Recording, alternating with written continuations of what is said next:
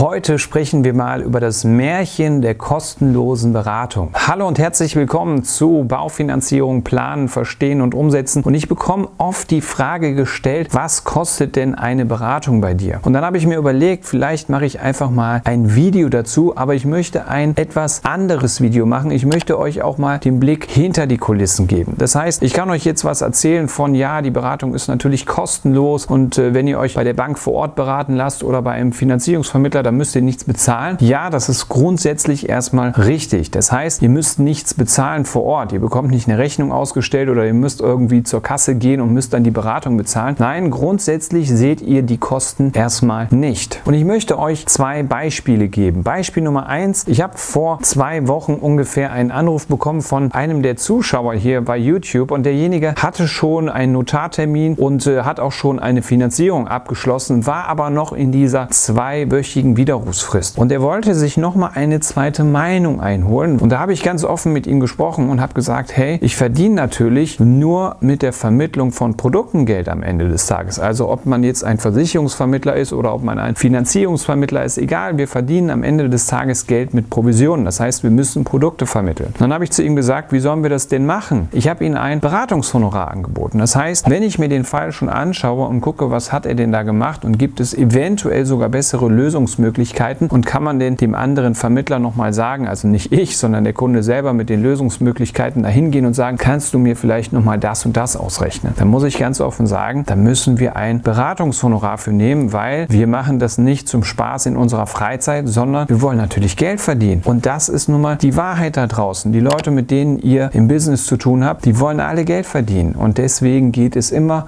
auch um das Thema Verkaufen. Und wenn jemand nicht die Möglichkeit hat, irgendwas zu verkaufen, dann wird er euch ein Beratungshonorar in Rechnung stellen. Und dann habe ich den zweiten Fall und der zweite einfache Fall ist das, dass sich jemand informieren möchte zum Thema Baufinanzierung. Vielleicht möchte er gar nicht jetzt kaufen, hat noch gar kein konkretes Objekt oder er hat ein konkretes Objekt oder hat vielleicht das Thema Anschlussfinanzierung gerade vor der Brust. Da kostet die Beratung natürlich auch direkt nichts, aber wenn wir nachher ein Produkt vermitteln, dann kostet natürlich die Beratung was. Das heißt, wenn ich eine Finanzierung bei der Bank einreiche, bekomme ich eine Provision Provision von der Bank. Und diese Provision ist in der Regel in dem Produkt mit eingepreist. Das heißt, der Zinssatz, den ihr ausgewiesen bekommt, da ist natürlich auch die Provision mit eingepreist. Jetzt könnte man sagen, ja gut, dann gehe ich doch direkt zu der Bank, dann kriege ich doch einen günstigeren Zinssatz. Aber das stimmt natürlich auch nicht. Wo ich jetzt mit der Vermittlung von Finanzierungen Geld verdiene, verdient die Bank an der Marge Geld. Das heißt, wenn ihr zu einem Banker vor Ort geht, dann ist die Beratung auch nicht unbedingt kostenlos. Klar, ihr bezahlt wieder vor Ort nichts, aber ihr bezahlt natürlich über die Marge. Das heißt, die Finanzierung wird so gerechnet, es gibt einen Basiszinssatz und auf diesen Basiszinssatz wird eine Marge drauf gerechnet, weil die Bank muss ihre Mitarbeiter und muss natürlich die laufenden Betriebskosten auch bezahlen. Ein Mitarbeiter, der zwischen 40 und 70.000 Euro im Jahr verdient, der muss natürlich von irgendwas bezahlt werden. Und von Luft und Liebe funktioniert das nicht. Also ihr seht, überall im Immobilienbereich wird Geld verdient, die Immobilie kostet Geld, der Notar kostet Geld, die Eintragung ins Grundbuch kostet Geld, ihr müsst Steuern bezahlen, ihr müsst den Immobilienmakler bezahlen. Und natürlich zahlt ihr am Ende auch die Bank oder den Finanzierer Finanzierungsvermittler. Wie hat euch das Video gefallen? Schreibt eure Meinung unten in die Kommentare. Gebt dem Video natürlich einen Daumen nach oben, wenn es euch gefallen hat, wenn euch die Transparenz gefallen hat und abonniert den Kanal. Bis zum nächsten Video. Ciao, ciao.